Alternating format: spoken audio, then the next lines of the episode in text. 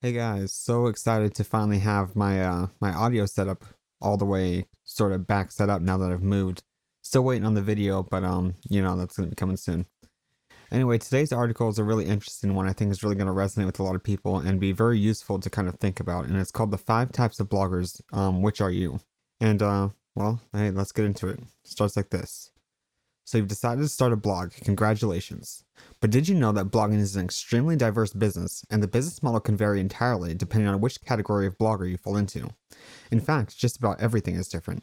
The strategy you take is different, the type of content you'll release is different, how you market your business is different, and how you profit is different as well.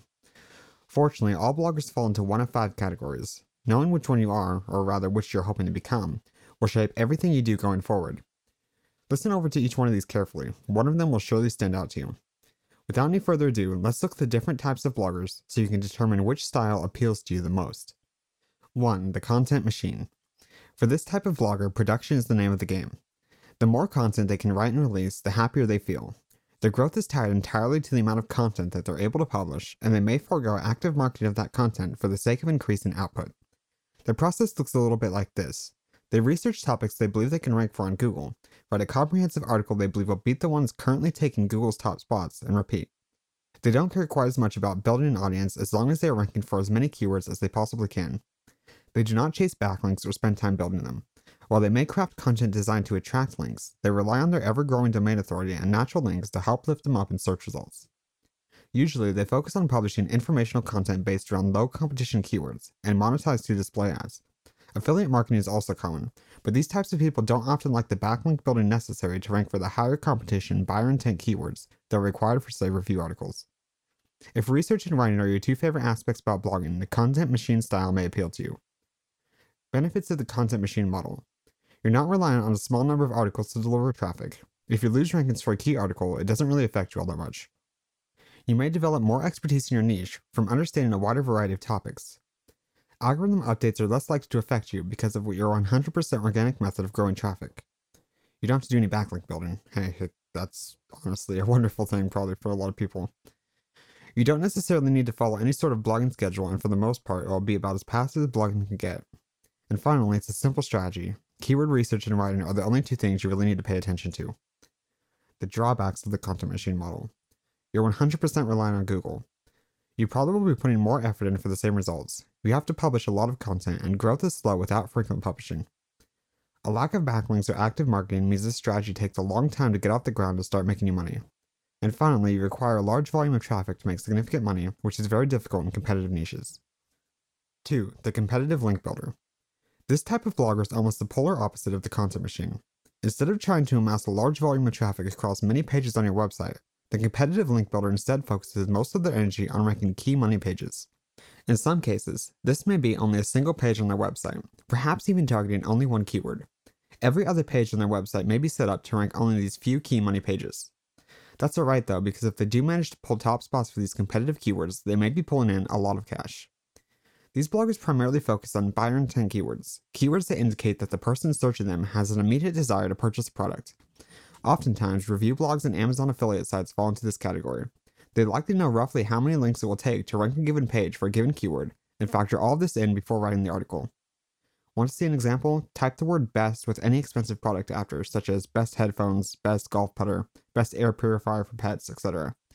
You can be sure that these sites are monetizing through affiliate marketing and had to build backlinks to rank for those top spots. If informational content exists on the site, it's often for the sake of building backlinks which funnel link juice to key money pages. If you're the analytical type that gets a thrill out of taking the number one spot from your competition, this style may appeal to you. Benefits of the competitive link builder model. Not as much content is necessary to make money. You can reasonably predict your costs and earnings for a given article, making it more comfortable to invest time or money into them.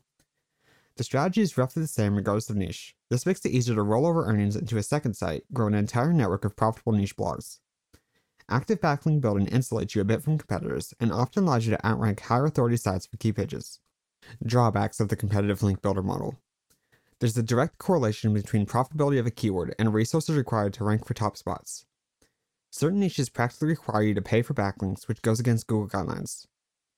Few pages delivering the bulk of your earnings make it easier for competitors to manually target you. And finally, this type of model is kind of cutthroat. Competition may resort to shady tactics to try and take top spots.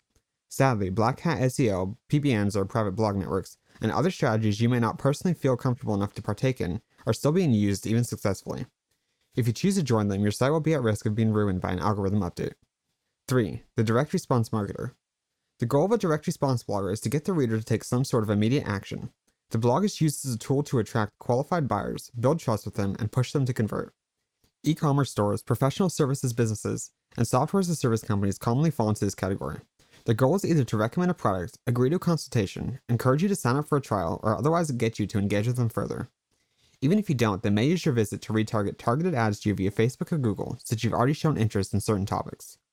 Their content strategy is tailored around pinpointing problems their target customers are facing and proposing a solution in the form of a product or service. Although they may publish informational content, this is usually more for the sake of brand awareness than to monetize with something like display ads. In fact, they often believe that other monetization options will distract readers from their core objective and forego advertising or affiliate marketing opportunities for the sake of attracting more customers. Benefits of the direct response marketer model. Because the traffic is targeted and all the revenue is yours, you do not need as many visitors to make the same amount of money. Acquisition of a single customer may allow you to sell to them over and over again for a large amount of money. Having a digital presence insulates you from competitors in your space, and many brick and mortar businesses have yet to still go online. Cost and return can be tracked at each stage of the funnel, making it easier to scale with paid advertising.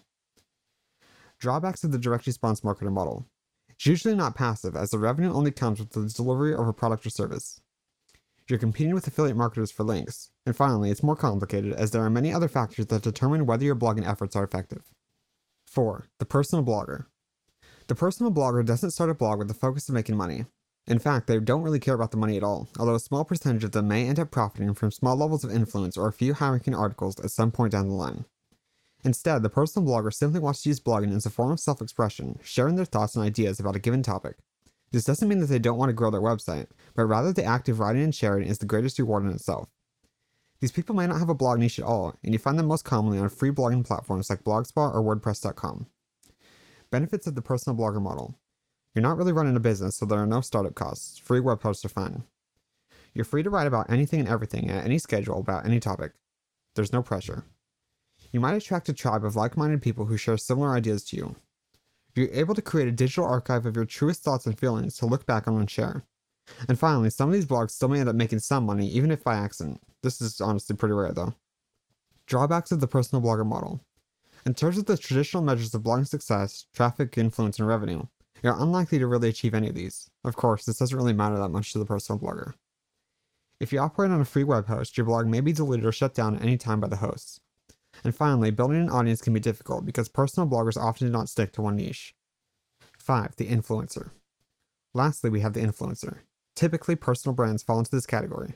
These people approach marketing online with the goal of building a following. They may use their blog as a way to find their initial audience and funnel people towards following them further through a platform like social media or an email list. Their blog is then used as a tool to further build connection with their audience through the form of helpful content, informational updates, and engagement building pieces. Most influencers produce a lot of content, although they may not publish it all on their blog. Channels such as podcasts, YouTube, and social media also make up a large part of their content strategy. They aren't relying on Google to deliver their traffic, but rather focus on getting people to follow them and consume their content over and over again across all platforms. With the influencer model, two way engagement is critical, and influencers usually enjoy the aspects of blogging that relate to working with people. The long term goal of the influencer model is to maximize the return on each follower, often in the form of selling info products, affiliate marketing, and paid sponsorships with brands. This group also tends to value fame and, well, social influence, which can be rewarded in ways that other models can't provide. Benefits of the influencer blogging model. You're not relying on one platform. For more information, I have a post on my site called A Strong Personal Brand is the Ultimate Safety Net. Here's why you need one, and I highly recommend checking it out. You get to meet and form real connections with people, including other influencers. This can bring very powerful opportunities. These businesses tend to grow exponentially over time as they benefit from word of mouth marketing. You can leverage your followers to give you an advantage on new platforms or with new projects. You're never starting from zero. It's possible to make a lot of money from each individual audience member. You do not need a massive following or massive traffic to make a full time living with this model. And finally, of course, you know, fame and influence. Drawbacks of the influencer blogging model. A lot of content needs to be produced frequently. Disappear for too long, you'll be forgotten. It's difficult to scale content production without resorting to hiring ghostwriters, which can seem inauthentic. And finally, you can't really sell an influencer blogging business to someone else. It is tied heavily to you and isn't as valuable without you being a part of it. Which strategy do I like best? I don't think that there is any right way to approach blogging. It depends heavily on your personal style, interests, and goals. As we've covered, each style has its own benefits and drawbacks. On this website, I've taken the influencer model, despite being far from an influencer, yet, hopefully. However, this is not the model I take on my other websites. My e-commerce brands have taken the direct response marketing model, and my newest site in the musical instrument market is taking the content machine model. The nice thing about blogging is you're not really under any restrictions, and these blogging styles are only a set of guidelines rather than hard rules. You can mix or blend them together, or switch to a different style entirely later down the line if you want. It's important, however, to think about what your day to day work life will look like once your blog takes off. Which would you actually enjoy running the most? What benefits will you enjoy the most? What things will concern you the most? When you know the answer to these questions, it becomes much easier to decide which model is right for you. Conclusion Having listened over each one, I've got to ask which one of these categories do you believe you fall into? Are there any others you would add to this list? Let me know. To your success, James McAllister.